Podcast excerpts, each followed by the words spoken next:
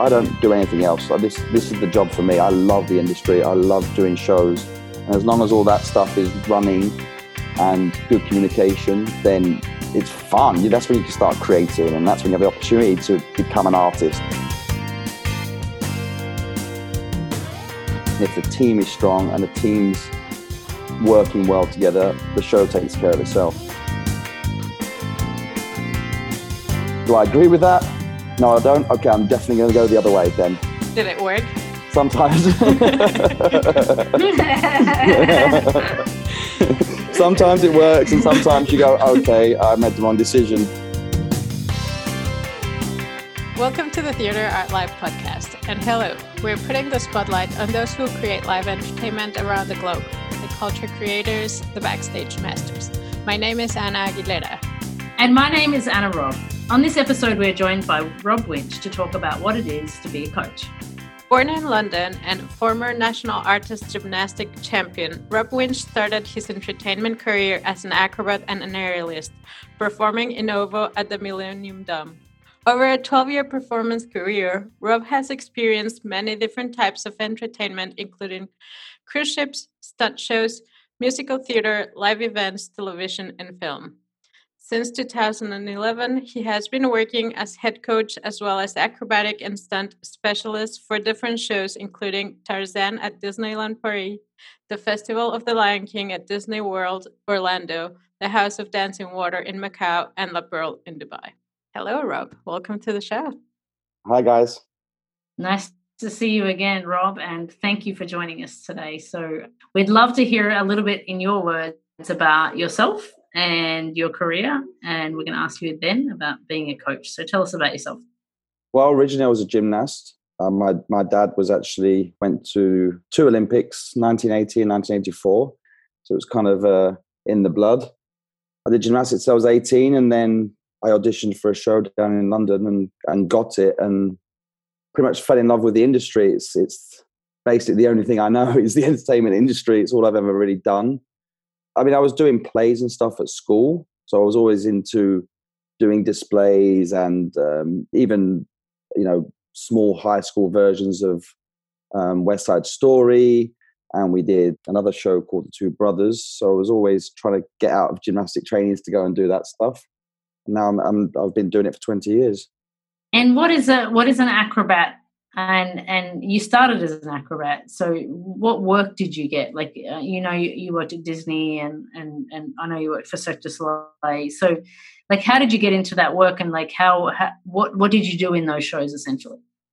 Well i mean the term acrobat's pretty broad. Like i mean aerialists will class themselves as acrobats um, a slackliner would class themselves as an acrobat and so the first show i did in london was at the Millennium Dome, and it was two casts of 80, and it was seven days a week, and it was basically anything. It was just, just generalists. A lot of the shows I did as a performer were ensemble shows that had a house troupe that basically could do everything. I mean, gymnasts, artistic gymnasts are normally their thing is to do six different pieces, and actually trampoline would be like the seventh thing as well. They don't compete that, but it's anything that jumps, anything that flips, anything that spins and so the term aerialist is sort of pretty broad.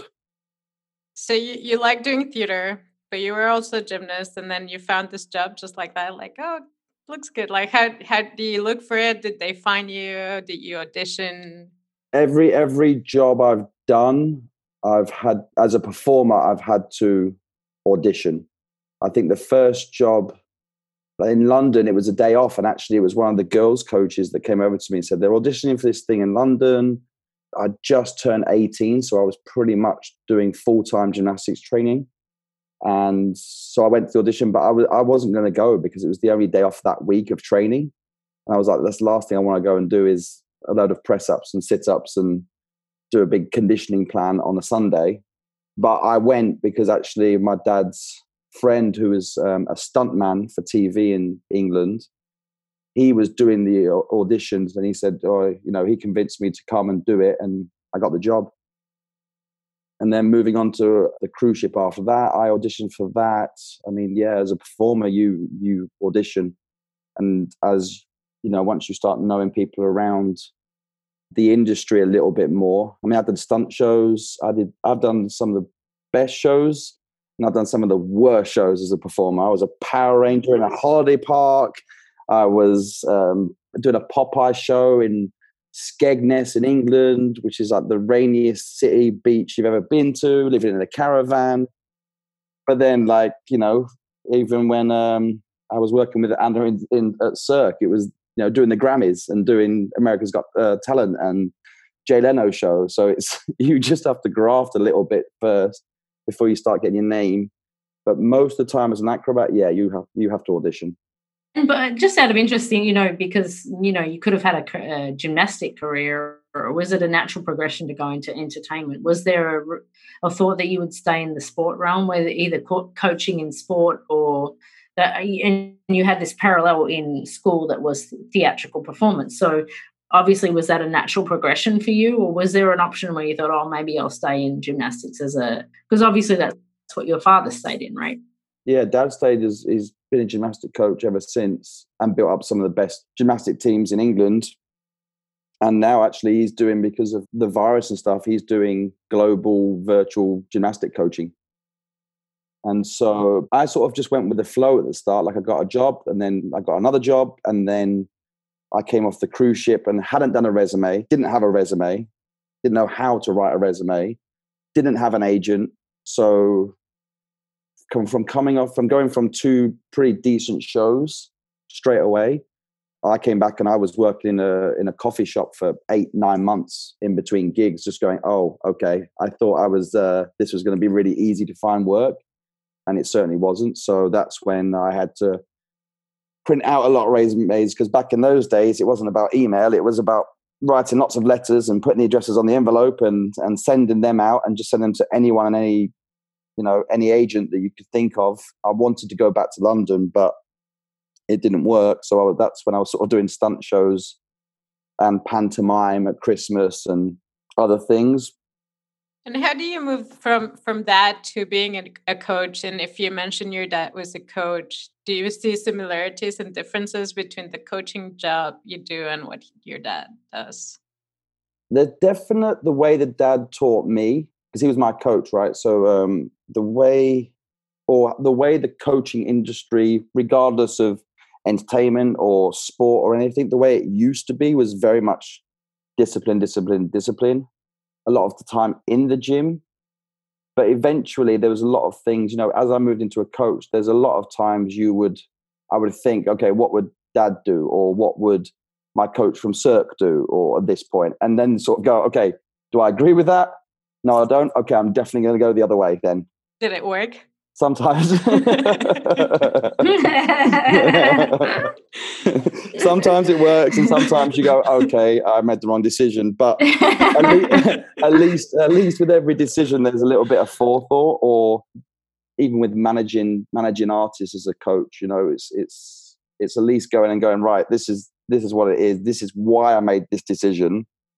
I messed up, so let's let's remedy it and fix it for you know make make it better for the artist you talk about the three c's which is control communication and consistency and so what does that mean to you and how do you avoid complacency in in the workplace when you talk about entertainment the three c's was something actually i'd seen just before i got house and it was from a well, like I'm a big football fan, right? English football. So it was uh, Alex Ferguson, who is like one of the most credited football managers in the world, and he did a speech at like uh, a university. I don't remember which one it was, and I'd heard it, and I was like, "That's brilliant," because it just it said everything I was I was sort of thinking, but just put it into words. So I teach it to any coach. I actually teach it to any manager of anything because coaching for me is mentorship. It's I don't even like the word leadership. I like mentorship or support for the person you're coaching. It's it's upskilling or improving or making the the person you're managing more talented by educating them in this way of how to manage. So I actually you know, coaching for me is the best. Some of the best managers in the world think of themselves as coaches. So with the three C's, it's it's you know control, but obviously control. No one controls anything. Uh, a calling stage manager doesn't control what's going to happen. They just try and direct and lead and steer the ship. And so it's first going, look, no one controls anything, but if you're well thought out, if you've got a good plan, if you've got a good objective for the session or whatever you know you're running, you can have as much control as you you know as you think you will have if you're well planned. But if you just turn up and see what happens, then there's no control about anything. Uh, communication, of course, obvious. Sometimes we over communicate, sometimes we under communicate, especially with artists. You know you're not going to hand them over an sop to read and go okay go on then go and now go and do that. It's you've got to do it step by step. It's it's good pedagogy to go okay let's do these three things the most important things do that. Once you're consistent at that move on to the next step move on to the next step.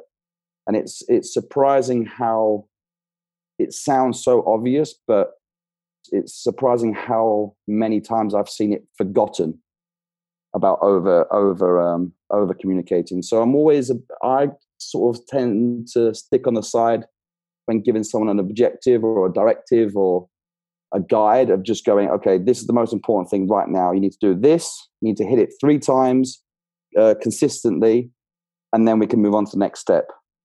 And then, of course, consistency in my, you know, in high these high performance shows when we've got acrobats, you know, diving from 25 meters or a diver coming off a Russian swing and hitting 50 meters, or a motorcycle guy flipping a motorbike 20 meters that's 220 pound 450 cc Kawasaki. It's like, okay, you're not just going to do this once. You're going to have before I, you know, let you do it in the show. You don't just hit once, at least three times. Bang, bang, bang. Okay, you're good. Because obviously, with the consistency, we mitigate any risk as much as we can, but it's only ever mitigated. The risk is always still there. And in order to keep it consistency, the killer is the complacency. So the the complacency is quite easy to change. You just sort of throw out a little a little note or something for them to try or something to keep them switched on because I know firsthand what it's like to have done a show for six years, the same act every day, six years, and you're sort of walking out on stage at 10.30 at night slapping yourself to wake up because you're not you know you don't really feel yourself in your body. So yeah i tend to do that to the eyes and just sort of every so often if you can see them just sort of go a little bit uh gloss-eyed it's come here let's change something or let's do something or let's put your mind somewhere else to focus so that you have to switch back into focus for the thing you're doing 10 times a week what would you say is the difference between athletes and stunts and performers and artists and how do you coach them accordingly? Is there a difference to you when when you're doing that? Again the, the main principles of coaching that we've just talked about i think that works for a lot of any performer. You know dancer athlete acrobat a stunt guy will generally or a stunt person will generally do that stunt once maybe twice they've got it in you know they've got the shot they move on to the next thing so I, I think it is different, but the only thing a coach really on a on a on a any big show that's taking these sort of acrobats and doing high high energy and high risk um, stunts in some ways is is all about preparation. A coach doesn't control the show. They don't. They don't have. They should nowhere near the stage. Once that's done, it's thank you stage management. Here's the baton. They're they're ready to go in the show. We've prepped them up as much as they need and not over prep as well at the same time. We've had a, I think you wrote an article a while ago for a Theatre Art Life about the difference between performers and artists. And I, I think that's an interesting dialogue to have, um, especially in this industry. So, can you just explain to the people who listening who are listening about what your definition of the difference between a performer and an artist is? For me, an artist is someone that that wants to create and always is the creative. They're they're great, but when we're doing 10 shows a week, 48 weeks a year, they tend to not be able to focus. They get they switch off very quickly because they are doing the same thing over and over again. A performer is someone that can knock out 10 shows a week, 48 weeks a year consistently and still wants to be on stage. Like their passion is to be on stage. An artist's passion is to create.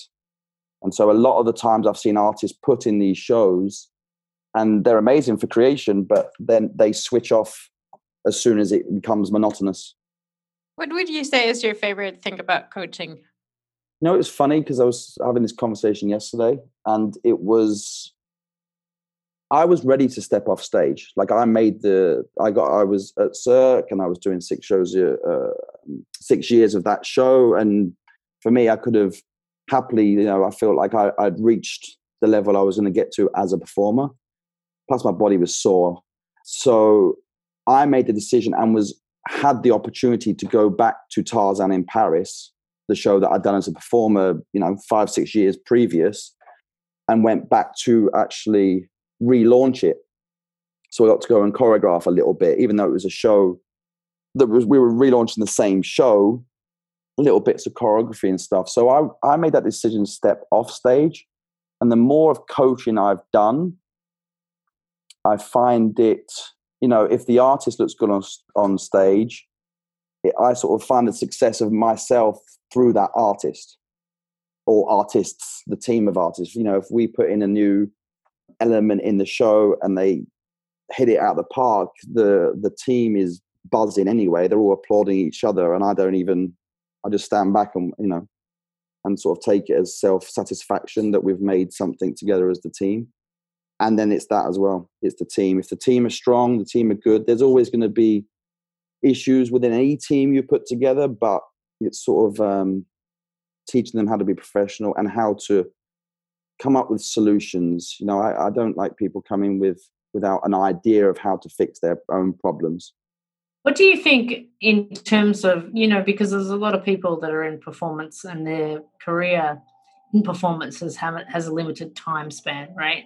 But then there's only going to be a certain demographic that end up as, as coaches. What do you think of the skill sets that are that that can transfer from being a performer and then moving into coaching what what are those essential key, key sort of skills that somebody needs to master to become an adequate coach i think a lot of the assumption is on you know if you've if you've done it you can coach it and vice versa if you've never done it how could you coach it and so it's kind of what i was talking about my dad as well the difference was he he'd done it all so he would just sort of tell you how what it was and then get on with it right? Like some people can do it, but that doesn't mean they necessarily have the ability to teach it, right? That's it. It was, you know, I, I learned a big lesson at house because Russian swing I'd never done. I'd done teeter board and I could somersault and stuff, but the connection on the swing when you've got three guys, you know, pushing one 50 kilo girl up to 15 meters in the air,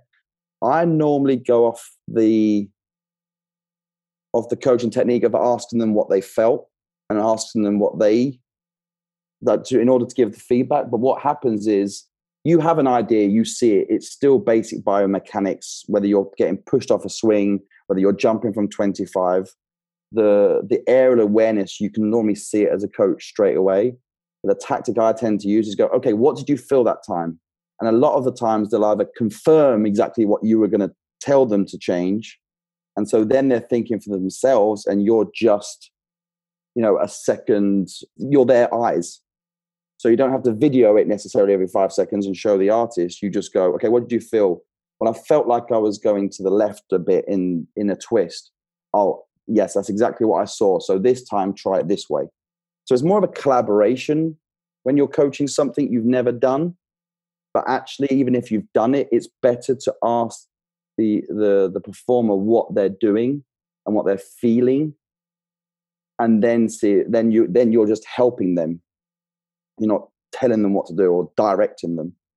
There's also an element of you know generally people who grow up in the gymnastic environment or the performance environment they have a coach that they respect and you've got to earn that respect and you've got to earn that trust between the performer which is not necessarily a skill that you're taught it's something that you probably evolve into. And I, how do you cultivate that relationship between moving from a performer into a coach and then also then having to coach people and and earn that respect and trust and collaboration relationship.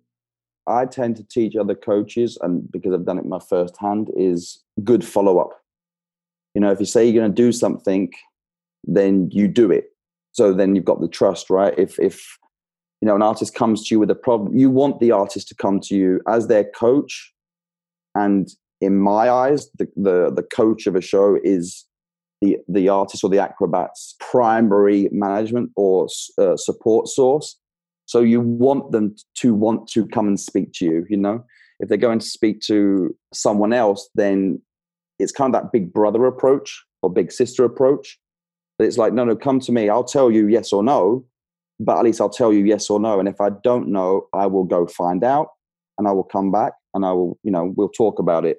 But again, it's just it's building that trust for them to want to come to talk to you. And if you don't know the answer, then go find out or go and research or go and ask someone that you, you know, that's that's um, if it's a rigging problem with a bungee or something like that.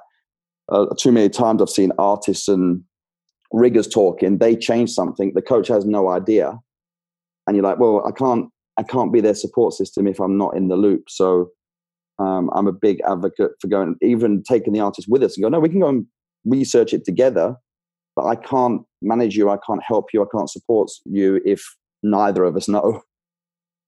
If you could change anything from the way the industry works or how the coaching world works, would you change anything? A lot of the divide between artistic and technical needs to needs to come together. Also, it's a different type of of performer nowadays. You know, it, it's it's changing within. We we never were allowed to video stuff. We never had phones that could video stuff. So all this the technology and stuff is is good and is useful, but I think I don't know. I think it was normally when I was doing shows, it was very easy to go and walk on the stage and do a back somersault. So I got bored very quickly. Even at Cirque, I got bored very quickly because you know, two years in, you're like, okay, yeah, I'm doing exactly the same thing every day now. But, so what I'd do is go and hang out with automation or go and hang out with sound. I'd be up on the grid waiting for my next cue, and I'd sit next to the guy and watch him board and just start asking questions. And I think that comes from when I was, you know, living in a caravan in Skegness and playing a, you know, a Power Ranger three days a week. Um, um, it was it was like I better educate myself and I better have a better resume than just yeah he can do a flip. So I really I also that's why I think with performers I'm I'm big on them going to find out for themselves, but in a way that's structured and it's you know it it upskills them and also even with when I've had acrobatic captains I teach them as artist coaches. So it's like, okay, now you're going to write an SOP. Now you're going to learn how to coach and actually they end up doing the coaching and you're just managing the session and managing them. So that's yeah i think the the bringing together of artistic and technical is super important you know. Everyone has a function in the running of the shows and unless that's tight and the team are strong and they are confident as a team and there's no fractures in those links then this job's fun. Like the industry, I, I, I don't do anything else. Like this, this is the job for me. I love the industry. I love doing shows. And as long as all that stuff is running and good communication, then it's fun. That's when you can start creating. And that's when you have the opportunity to become an artist. And that's when you can improve a new trick or add a new element in or anything like that. But it starts on the fundamentals of the team. Um, too many times I've heard, you know, the show must go on, the show must go on. It's all about the show. The show's the core thing. I'm like, I for a big ensemble show, I'm I agree, but I think the first thing is the team. And if the team is strong and the team's working well together, the show takes care of itself. Do you think the show suffers if that relationship between the artistic team and the technical team is not well connected? Oh, I, I yeah, I don't think a show can function if that's not if that's not strong. It will, but it's uh, you know on the surface, it's kind of like skimming the surface. there's always you know the, the typical you take the iceberg right it's uh, the massive iceberg underneath the water all the bottom part is all the preparation and then you you know the audience just see this much so you know you're thinking on a, on a big show like house where we've got 91 artists it's kind of like okay so if you're seeing this then the preparation must be insane. And it was. Well it was yeah. But i think you know a lot of people I mean, especially from a business perspective and a money perspective and a, and a maybe even a creation perspective, if that value is not placed on that very core of, of building a good team and and and developing uh, a great show within that with a good team, that that then compromises the the, the, the quality of the end product, right? And so yeah, it's interesting yeah. that you say that because uh, there's not a lot of discussion about that particularly, and uh, a lot of people think you throw money at it or you throw people at it, and you're going to get a good show, and that's not necessarily the case. And and I Absolutely. think it's it's more about the talent and the team that come together uh, to create something of quality rather than money or people numbers of people, right? Absolutely, I, I couldn't agree more. I think. Um, during a creation process, yeah, you you want a lot of artists, and you want a, you know, there's always going to be those conflicts, but you just you just keep striving for resolution, and hopefully, I mean, everyone in the industry that I've met, they always hold themselves accountable for everything anyway, and they hire themselves they hold themselves at a high level, especially in the entertainment industry. So it's not about going to point fingers, but at the same time, it's about wanting them to want to improve or be solution oriented or you know it's going and and the the best thing i've found as a manager of shows a coach whatever job or role i'm in is going to the, the lighting guy about something that happened and going hey can you can i just learn this? Like can you teach me about this a little bit? You know you know you're gonna have to dumb it down a bit because i'm not a lighting person but um, just so i understand why it happened so maybe there's something i can throw out that's you know, like in the eyes of an artist that they might not see. They're just seeing it from this angle. But I'm trying to get everyone always to try and think about the other person and go, okay, what would that's probably why they're not so happy that the lights switched off in the middle of my act or something like that, you know? But also, it really, again, it goes back. Then you go back to the artist with a good follow up and you say, look, this is why it happened. And actually, sometimes there's nothing we can do. It just, this may happen and so what we have to plan is the contingency if it does happen. And that's what comes back to your your three C's in terms of communication, being that conduit between artistic understanding technical and technical understanding artistic. And when they're both working together in terms of that understanding, then you have a, a good relationship and then a good show, right? Yeah. I mean, I, I always say to people, you know, as a gymnast, I was nowhere near the best gymnast. You know, I was um national champion and then went straight into shows. But it's for me personally, I always competed better when I was in a competing as a team because then I always competed better as a team because it's still only me up there on the high bar swinging around or on the on the piece but now it matters because now if i mess up it affects the team it's not just me messing up me and so yeah i've i think it's probably from gymnastics and doing being very good at swimming and gymnastics and trampolining. And so you know I, I, didn't play a lot of team sports apart from at school and i always liked playing team. So it's i keep going with especially with the way these big shows are created nowadays there's always an ensemble there's always a house troupe and that is basically the core of the running of the show. And then you've got your specialists your motorbike guys your wheel of death or whatever it is what excites you the most doing a creation and going from zero or working on the transition or doing the operation and day to day? I'm not great at starting from scratch. Like, a, uh, give me a blank paper. I'm like, okay, I need something. Do you, have you got a piece of music? Have you got a color? Have you got a pattern? Have you got an idea of, do you want this a dance piece or choreography? I've always it's very hard with artistic because you kind of got to see it and then go, oh, okay, I definitely like that, or I definitely don't like that. Let's change it. So I've always been better at sort of, I call it show, you know, show doctor or acrobatic doctor. Like if you give me something, I go, oh, okay, now I'm going to fine tune this bit or fine tune that bit.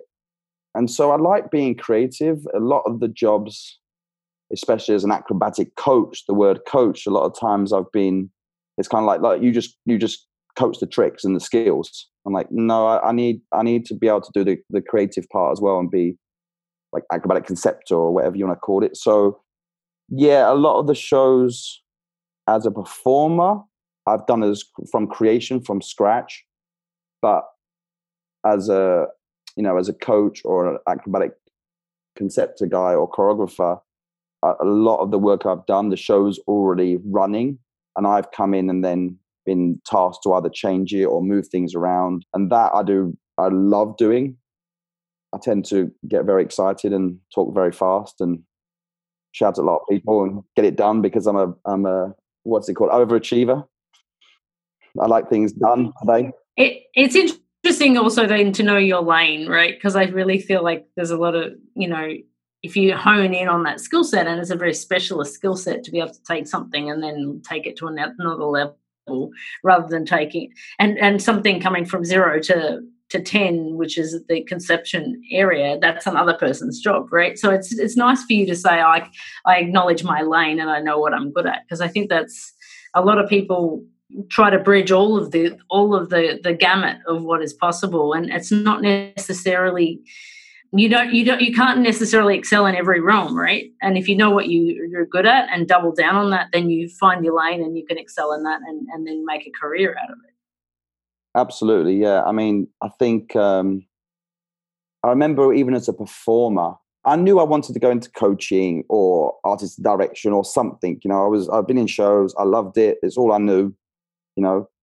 But also, I mean, I didn't study entertainment at school. There is no there is no acrobatic coach degree at job title. university or you know, yeah, exactly. There's no yeah, there's no job title, but you can't go and learn this stuff at, at school you can go off and do a sports degree, which kind of translates over. But um, I think that's why a lot of the time I sort of did my education to to move on from performing because I knew one day it was going to finish. That's why I just go ask a billion questions or go and learn about sound and then go, okay, that's not for me, but at least I've moved that cable from that port and put it in the other port. And the guy's gone, you've just patched sound. I'm like, cool, sounds good. Off you go. So I think for anyone sort of moving from performer to coach, it's not as obvious a change as they might think it is. Just because you can do it doesn't mean you can coach it. But I would encourage everyone is like if you're in a show or you you've got a job, learn every single thing you can about every angle of that job to better educate yourself for future future things that come up. Well, thank you so much, Rob, for sharing with us your experience about being a coach and working in the entertainment industry and everything that uh, you've shared with us today. It's been much. Uh, it's been a really good learning experience. Even I've learned things that I didn't know about you. So thank you. oh, that's good. Thank you. Thank you for having me.